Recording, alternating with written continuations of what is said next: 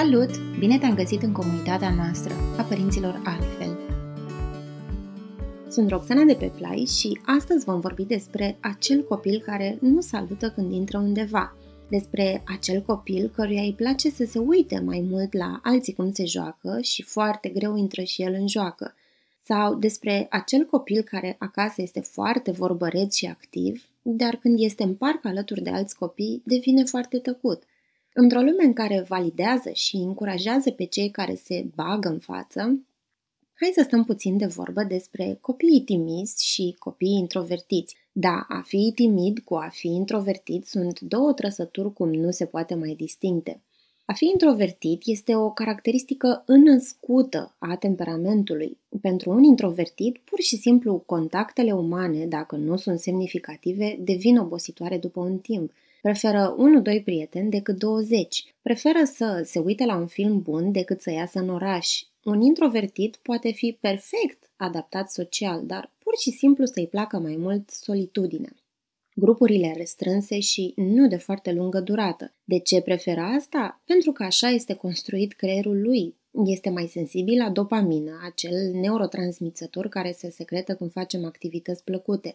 Adică, pentru un introvertit care este, spre exemplu, într-un grup și socializează, după un timp mai scurt decât în cazul unui extrovert, totul devine prea mult. Creierul lor, de fapt, preferă alt neurotransmițător, și anume acetilcolina, care este legată de memoria pe termen lung, de învățarea perceptivă, adică bazată pe experiență personală, pe abilitatea de a rămâne calm și alert în același timp, printre multe altele, evident. Adică introvertitul se simte fericit când reflectă în liniște sau când este concentrat pe ceva și orientat către lumea sa interioară. Cum se manifestă asta la un copil? Păi, spre exemplu, după grădiniță sau un grup de socializare sau școală, poate avea o criză de nervi pe cele mai nesemnificative subiecte. El, de fapt, având nevoia de spațiu de descărcare, de relaxare, nu de întrebări agasante, cum a fost la grădii, ce ai pictat, cu cine te-ai jucat, sau, spre exemplu, în magazin poate avea tendința să alerge haotic și să devină gălăgios. Sunt prea mult stimul în jur, sunt prea mulți oameni, mirosuri ciudate, prea multe decizii de luat, se uită când la jucării, când la dulciuri, sau, spre exemplu, poate să nu-i placă să meargă în vizite, când lui, de fapt, nu-i place presiunea socială de la începutul vizitei. Hai, salută, hai, vină cu să te pup, dar ce mi-ai făcut? Poate reține cele mai mici detalii poate avea o memorie fantastică și poate avea tendința de a face lucrurile într-o anumită ordine sau rutină exactă. Timiditatea se manifestă la exterior oarecum la fel, însă ce se petrece la interior este cât se poate de diferit. Timiditatea are la bază o stare de angoasă, de frică, o teamă de cum cei din jur l-ar putea percepe sau eticheta. Deci chiar și un extrovert poate fi timid, adică poate fi o persoană care își dorește atenția și contactul cu cei din jur, dar se teme de ele. Aproximativ 30% din timiditate este influențată direct de către gene.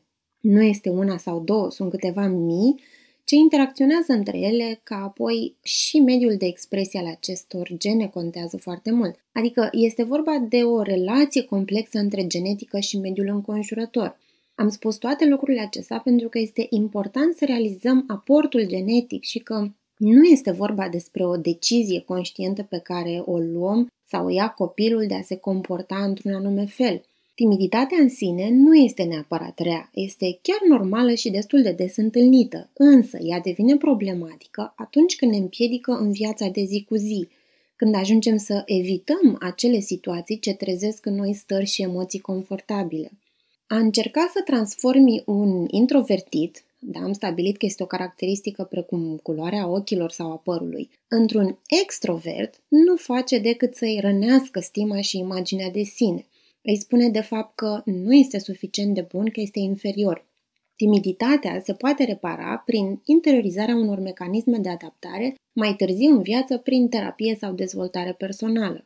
Deci, încercarea unor adulți de a împinge copilul către hai, hai, dar vorbește și tu cu el, dar nu mai sta așa ca o mămâie sau și mai rău, așa este el mai rușinos, mă scuzați, nu face decât să adâncească un sentiment de disconfort, de nesiguranță, ca apoi să îndrepte de fapt acel copil perfect în natura lui către timiditate mai târziu. Dar hai să punem pauză puțin. De ce oare când ne închipuim care ar fi trăsăturile copilului perfect, între ghilimele de rigoare, lista se duce către tipologia extrovertului? De ce ne dorim neapărat ca cel mic să fie lider? O expresie preferată, să zic așa, de mulți adulți în perioada aceasta, cu abilități perfecte de public speaking, 10 pe linie, 100 de prieteni vedetă la locul de joacă.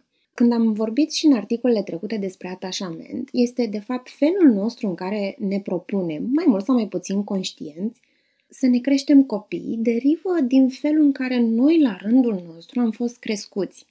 Iar noi, în linii mari, suntem generația capul plecat, sabianul taie. Și automat, din nevoia noastră neîmplinită de a fi auziți, văzuți sau apreciați, ajungem să proiectăm pe cei mici. Iar ca orice proiecție, ea are legătură cu noi, nu cu ei. Copiii vin pe lumea aceasta lipsiți de prejudecăți, lipsiți de credințe împietrite cum sunt ale noastre în mintea lor. Ei vin doar cu o structură a unui sistem nervos organizată în așa fel încât le influențează modul în care reacționează în fața anumitor situații.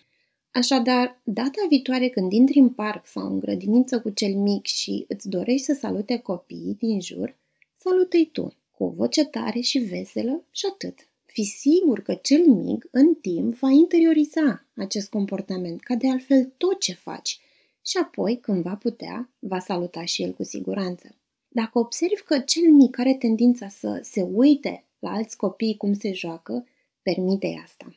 Nu va sta acolo o veșnicie, ci doar până se va simți suficient de confortabil și în siguranță să intre și el în jocul respectiv, dar permite acel răgaz de decizie. El în momentul acela analizează, se uită la fiecare ce și cum face, își analizează propriile emoții și propriile alegeri, ce poate să facă în acel moment. Mesajul nu trebuie să ajungă la el nu e bine cum te comporți tu, este bine să te comporți așa cum îți spun eu. Dacă bebelușul tău se sperie de grupuri mari sau locuri noi, spre exemplu la botez, la petreceri, la adunări mari și gălăgioase, încearcă poate, la următoarea ocazie, să ajungi cu el înainte, să exploreze un pic spațiu, să se obișnuiască el mai întâi cu mirosul, cu culorile, cu energia acelui spațiu. Ia cu tine câteva obiecte familiare ce miros și se simt acasă. Apoi oferă-i spațiu, nu toată lumea trebuie să intre în spațiul lui să-l salute, să-l pupe, să-l strângă de obrejori. Când se va simți pregătit, se va duce el către ceilalți cu siguranță, pentru că toți suntem programați să fim curioși despre lumea din jur. Când copilul tău devine arțăgos și pare că nu-i convine nimic, încearcă să-i acorzi un pic de spațiu. Persoanele introverte cu precădere cei mici au nevoie de timp între episoadele sociale sau între activități pentru a se putea reîncărca. Așadar, a fi introvertit nu este ceva ce trebuie schimbat. Noi, ca adulți, fie că suntem părinți sau educatori, putem doar să-i ajutăm să nu se ducă către timiditate, adică să nu sădească în ei acea teamă care mai târziu va fi anxietate. Și asta o facem prin răbdare. Răbdare și acceptare, prin a-i lăsa pe ei să facă primul pas, prin a-l încuraja independența și felul lor de a fi. Unii dintre cei mai valoroși artiști ai lumii acesteia au fost și sunt introvertiți sau chiar timizi, deci fi sigur că în liniștea lui stă o mare putere de observație, de analiză și de creație. Îți mulțumim pentru timpul acordat, sperăm că ai găsit informații utile pentru tine și familia ta. Nu uita că mai găsești resurse audio și pe blogul nostru pentru fiecare articol scris, precum și în cadrul comunității Bebe Play, unde săptămânal răspundem la întrebările părinților în AHA Podcast.